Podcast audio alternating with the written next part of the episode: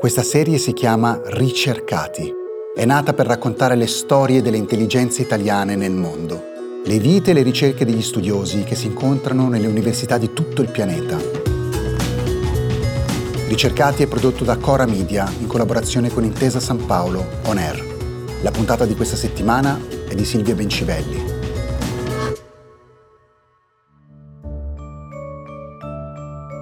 Laila Mubaidin, benvenuta tra i nostri ricercati. Grazie per l'invito. Tu ci rispondi da Norwich, vero? Norwich in Inghilterra. E sei una biologa che lavora con fondi della Royal Society inglese. Ci dai la tua qualifica esatta? Sei una professoressa, una ricercatrice? Cosa sei? Sono una ricercatrice, mi sono laureata in biologia nella specializzazione in genetica e biologia molecolare, poi ho fatto un dottorato nello stesso settore, quindi genetica e biologia molecolare alla Sapienza e poi sono partita per completare il mio percorso da postdottorato in Inghilterra e sono una ricercatrice al John Innes Center. Quindi sei una ricercatrice, una biologa ricercatrice in questo momento inglese. Sì.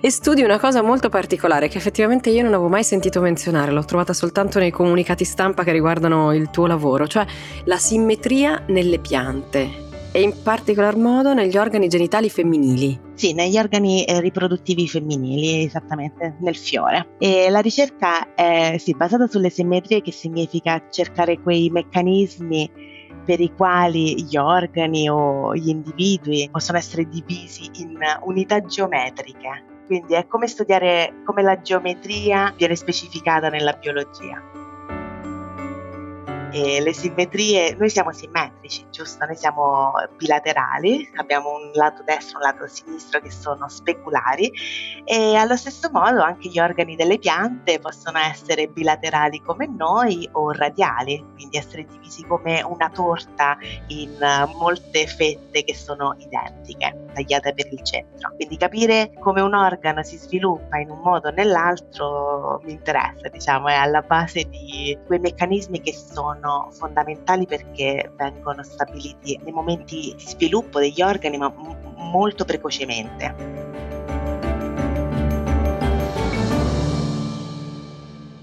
Ma perché gli organi riproduttivi femminili? Tu dici di essere la ginecologa delle piante. Sì. Perché proprio lì, insomma, te le vai a cercare queste simmetrie?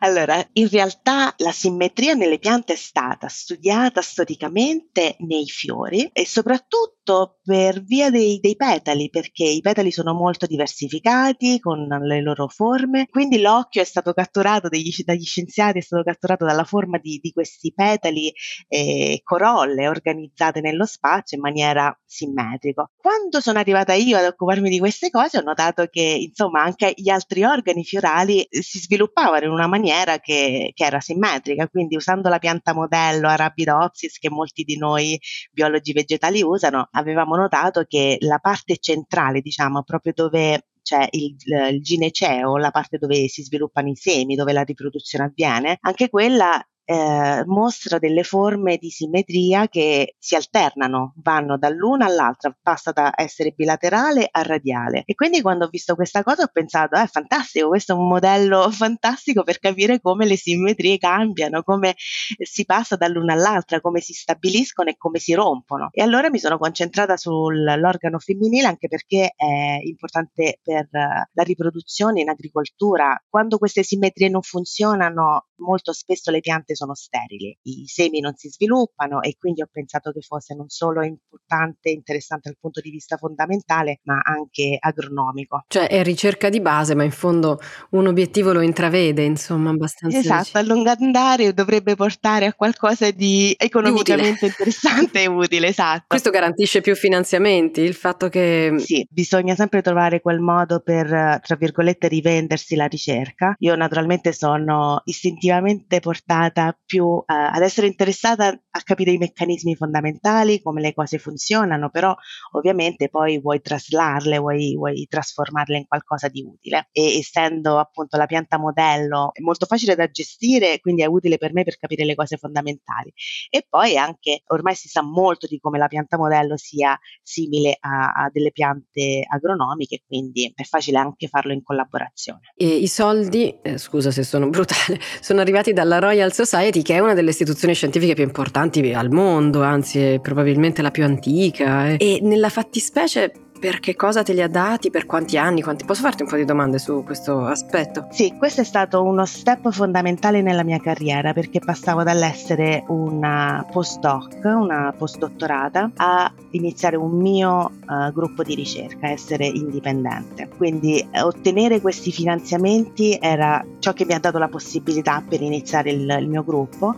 Sono finanziamenti che inizialmente sono per 5 anni, poi estendibili a 3, quindi io adesso ho appena preso l'estensione dei, dei, degli ulteriori tre anni, quindi la Royal Society generosamente supporta il lavoro di molti di noi, circa 30 persone all'anno, per, per aprire il tuo filone di ricerca. E non sono solo soldi ma anche opportunità, training, eh, mentoring quindi dà un, un, aiuto a tutto tondo. Quante persone lavorano con te? 30 hai detto? No, 30 sono le persone che la Royal Society finanzia ogni anno. Quindi tu sei una dei 30 finanziati? Sì, esatto. Nel mio gruppo il numero è variabile perché ovviamente dipende dagli studenti che arrivano, che vanno, i contratti di lavoro che finiscono e generalmente in questi 5 anni il mio gruppo è stato formato da, da 6 persone, due persone postdottorate e 3-4 studenti e poi vari studenti studenti diciamo master o triennale che vengono dall'università vicino al mio istituto che però stanno diciamo pochi mesi. Il gruppo fondamentale diciamo la, la forza del gruppo è data dagli studenti di dottorato che eh, stanno con me quattro anni e i ricercatori postdottorato che sono più senior, quindi sono un po' più indipendenti, sanno già come lavorare e cosa fare. E sono inglesi? No, um, alcuni sì, ho due studenti inglesi, ma il gruppo è molto internazionale perché l'istituto dove lavoro è internazionale. Quindi nel mio gruppo si sono alternati persone dalla Cina, dalla Ma- Malesia, Pakistan, ho uno studente italiano, due studenti inglesi, da tutte le parti del mondo trovi veramente un, un collage veramente diverso di, di personalità e, e esperienze, il che è una forza. Senti, ma questi studenti vengono da te, dicevi, stanno, dipende, qualcuno ci sta anche qualche anno, poi dove vanno? Vanno a fare ricerca nel proprio paese portano un po' della tua competenza, dell'idea della ricerca sul gineceo femminile, no, come si chiama? Sì, sì, Delle sì. piante, eccetera, nel proprio paese, aprono altri laboratori, quindi gemmano in altre ricerche, come, come funziona? Esattamente, questo dipende da che punto stanno nella loro carriera, quindi uno studente di dottorato una volta che difende e prende il dottorato dovrà fare un postdoc, a quel punto vuol, vuol dire che dovrà spostarsi in un altro laboratorio, sia esso nel loro paese di origine o all'estero, continuare diciamo a fare più esperienza, pubblicare ovviamente, no, costruirsi il proprio curriculum, cercare anche loro di attirare finanziamenti, fellowship e supporto, mentre un, una persona postdottorata eh, ambisce ad aprirsi il loro laboratorio, la loro domanda scientifica o eh, alternativamente si può anche andare eh, a lavorare nell'industria o nella comunicazione scientifica. Ci sono diversi settori che sono aperti, diciamo che si aprono alle, come, come opzioni di carriera. Diciamo, se stai in accademia, ovviamente come postdoc vuoi unire, vuoi trovare una domanda biologica che unisca tutte le cose che hai imparato, tutte le cose di cui ti sei interessato, che ami studiare, perché comunque è una passione prima di tutto. E quindi eh, lavorare sulla parte mm, riproduttiva femminile è sicuramente è ancora una nicchia abbastanza non esplorata, quindi c'è molto da capire e c'è spazio per molte persone, per molti dei miei studenti nel futuro per aprirsi i loro campi di ricerca, le loro domande biologiche. Ma voi siete gente che lavora in laboratorio o gente che va sul campo? Cioè il tuo laboratorio come me lo devo immaginare quando mi parli di Arabidopsis italiana, no? che è la pianta modello da un secolo, cos'è? Per i biologi, tu ce l'hai lì la coltivi con le tue mani? Noi facciamo, siamo i classici topi da laboratorio che stanno nel laboratorio, eh, lavorano al microscopio. Sì, ovviamente la, la nostra piantina è facile da, da, coltivare, quindi abbiamo le nostre serrette, le nostre camere di crescita, non dobbiamo andare sul campo, quindi la, la giornata tipo si svolge in laboratorio e in ufficio, la maggior parte sono esperimenti veri e propri e una parte ovviamente anche esperimenti, quello, come si dice in silico, usando il computer e un sacco di analisi dei dati e di immagini. Sì, diciamo che la, la, la mia giornata tipo è laboratorio e ufficio, ufficio e laboratorio e, e piantine. Questo da quanti anni? Eh, ho iniziato nel 2005 come studentessa triennale. Poi ho preso un master, il dottorato, ho fatto due anni di postdoc in Italia. Ho preso il dottorato eh, 13 anni fa, nel 2011, quindi sono molti anni sì, che faccio questa vita. Senti, ma come l'hai scelta e come hai scelto di occuparti di simmetria dell'apparato riproduttivo femminile delle piante? Cioè, ma come ti è venuto in mente? Ecco. Eh, in realtà è una storia un po' divertente. Un giorno tornavo, eh, durante il mio il dottorato, mi occupavo di cose simili ma diverse. Studiavo come si sviluppano le radici di questa pianta modello. E un giorno tornando a casa ero sulla metro con il mio libricino di appunti su cui appuntavo tutte le idee che mi venivano in mente e un giorno pensai ma perché le radici sono sempre radiali, sono sempre circolari? Non riuscivo a capire, mi sono innamorata di questa domanda perché se guardi la parte aerea, le foglie, i fiori hanno così tante forme, hanno così tante diverse simmetrie, diciamo, puoi vedere un sacco di geometrie diverse in, nelle, nella parte aerea, mentre la parte sotterranea, le radici sono sempre uguali in tutte le piante, veramente mi ha colpito questa cosa, quindi ho, quel giorno scrissi sul mio diario voglio trovare il gene delle simmetrie, ovviamente era stata per iniziare un'idea molto, diciamo, rudimentale. E quindi per il mio postdoc ho deciso di eh, entrare in questo settore, ho trovato un, uh, al John Innes Center un, uh, un, supervisore con cui poter lavorare, iniziare a, a capire queste domande e quindi mi sono spostata a studiare l'organo riproduttivo femminile dove c'era un cambio di simmetrie e quindi potevo domandare e eh, investigare eh, questo tipo di, di questione. E poi ho deciso di ampliare e continuare in questo, in questo ambito. Quindi tu sei partita da, da, una domanda, non c'è stato qualcuno che ti ha instradato verso strade già battute, insomma la domanda era tua e hai convinto altre persone che fosse una domanda, una domanda interessante. Da allora sei in questo, in questo ambito di ricerca, che cosa ha prodotto fino adesso tutto questo studio sulla simmetria delle piante?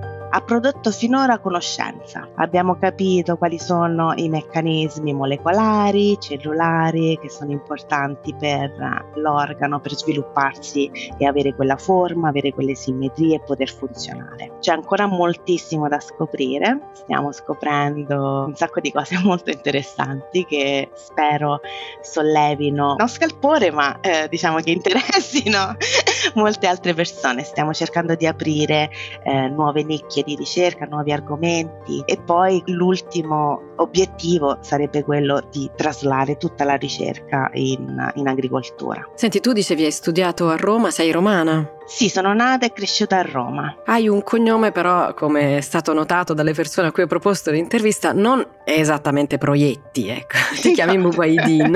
sì, um, il, è anche il nome straniero. Anche Laila. Sì, ho origini giordane mio padre era giordano e venne in Italia per studiare, incontrò mia madre e si sposarono e quindi da lì eh, siamo nate io e mia sorella, ma siamo cresciute a Roma, siamo romanissime anche se entrambi i nostri genitori non siano di Roma. E tua mamma di dov'è? Di Napoli, del sud, quindi diciamo entrambi i miei genitori sono da, diciamo, del sud de, del Mediterraneo. Eh, sì, esatto, ma mo- molto simili, culture molto simili. E però tu hai studiato a Roma fino al dottorato se ho capito bene. Poi con la tua domanda te ne sei andata in Inghilterra e da allora stai lì. Sì, esattamente. Dopo il dottorato ho fatto due anni di postdottorato per finire le mie ricerche e poi sono partita, perché il dottorato qua in Italia è abbastanza breve, sono solo tre anni e quando lavori con una pianta, un organismo modello che ha dei tempi un po' più lunghi, tre anni sembrano tanti ma non sono molti, quindi a volte quando sei, se sei fortunato di poter restare diciamo per impacchettare e finire eh, la ricerca è, è utile e poi sono partita dove inizialmente doveva essere solo per tre anni, poi le opportunità opportunità fioccano e ho saputo coglierle e sono rimasta. E senti, da adesso appunto una ricerca così a lungo termine come la tua, dove ti immagini che, che proseguirà? Eh, sempre lì o potresti spostarti di nuovo? È importante lavorare in un posto in cui hai dei colleghi che diciamo parlano la tua stessa lingua, diciamo che si interessano di cose simili o con cui collaborare, con cui ampliare. Quindi è importante il chi ti circonda e anche gli strumenti ovviamente, no? lo stato del, del, posto in cui lavori. Quindi la, la scienza si muove e tu devi muoverti con lei. Quindi io ovviamente mi immagino o in Inghilterra o in, anche in Europa, diciamo. A, a questo momento non... Non ti fa effetto questa domanda, ecco. Sì, diciamo, son, so, sarei pronta a spostarmi se fosse necessario. Amerei, vorrei tanto, il mio sogno sarebbe tornare in Italia, quello c'è sempre il sogno nel cassetto. Per ora, diciamo, do la priorità alla ricerca e ai miei studenti. Beh, allora perché per dare la priorità alla tua ricerca si resta in Inghilterra? O meglio, che cosa riconosci alla formazione che ti ha dato l'università italiana e che cosa un po' le rimproveri visto che non ci sei più? Questa è una bellissima domanda. Eh, io sono molto molto grata all'Università Italiana, sono stata molto, diciamo anche fortunata un pochino, perché ho incontrato, ho saputo scegliere dei mentori, dei professori che mi hanno insegnato tantissimo. Eh, ho fatto l'università completamente spesata dalle borse di studio, quindi non ho pagato nulla e mi confronto con dei miei colleghi che sono usciti dall'università con enormi debiti da pagare, mentre io ho avuto una... Eh, prepara- no? Sì, una preparazione eccellente e e, sono stata io pagata dallo Stato, diciamo, per studiare, che è una cosa molto differente. Ciò che rimprovero, uh, forse, vabbè, a volte la mancanza di meritocrazia, ovviamente, purtroppo non, non ci sono molti investimenti. E non è colpa dell'università, è una cosa di cui l'università ne soffre. Adesso so che le cose stanno cambiando, ovviamente sto fuori dal settore da un bel po', però se torno indietro con la memoria, sì, un po' di, sai, ciò che viene chiamato baronaggio, queste cose qui, un po' le ho vissute anche io mentre ero studentessa, però più ricordi positivi o più veramente mi sento di aver veramente avuto una, un'eccellente preparazione da un'università pubblica, statale, io ho studiato alla Sapienza. E allora grazie Laila, ti lascio tornare alle tue piante, ai tuoi studenti di tutto il mondo e grazie per essere stata con noi. Grazie a te Silvia. Ricercati, storie dei cervelli italiani nel mondo è un podcast di Cora News prodotto da Cora Media e realizzato in collaborazione con Intesa San Paolo On Air. È scritto da Silvia Bencivelli, Mario Calabresi, Cesare Martinetti, Matteo Mievaldi, Francesca Milano e Simone Pieranni. La cura editoriale è di Francesca Milano. La post-produzione e il montaggio sono di Lucrezia Marcelli. La fonica di studio è Lucrezia Marcelli. La producer è Monica De Benedictis.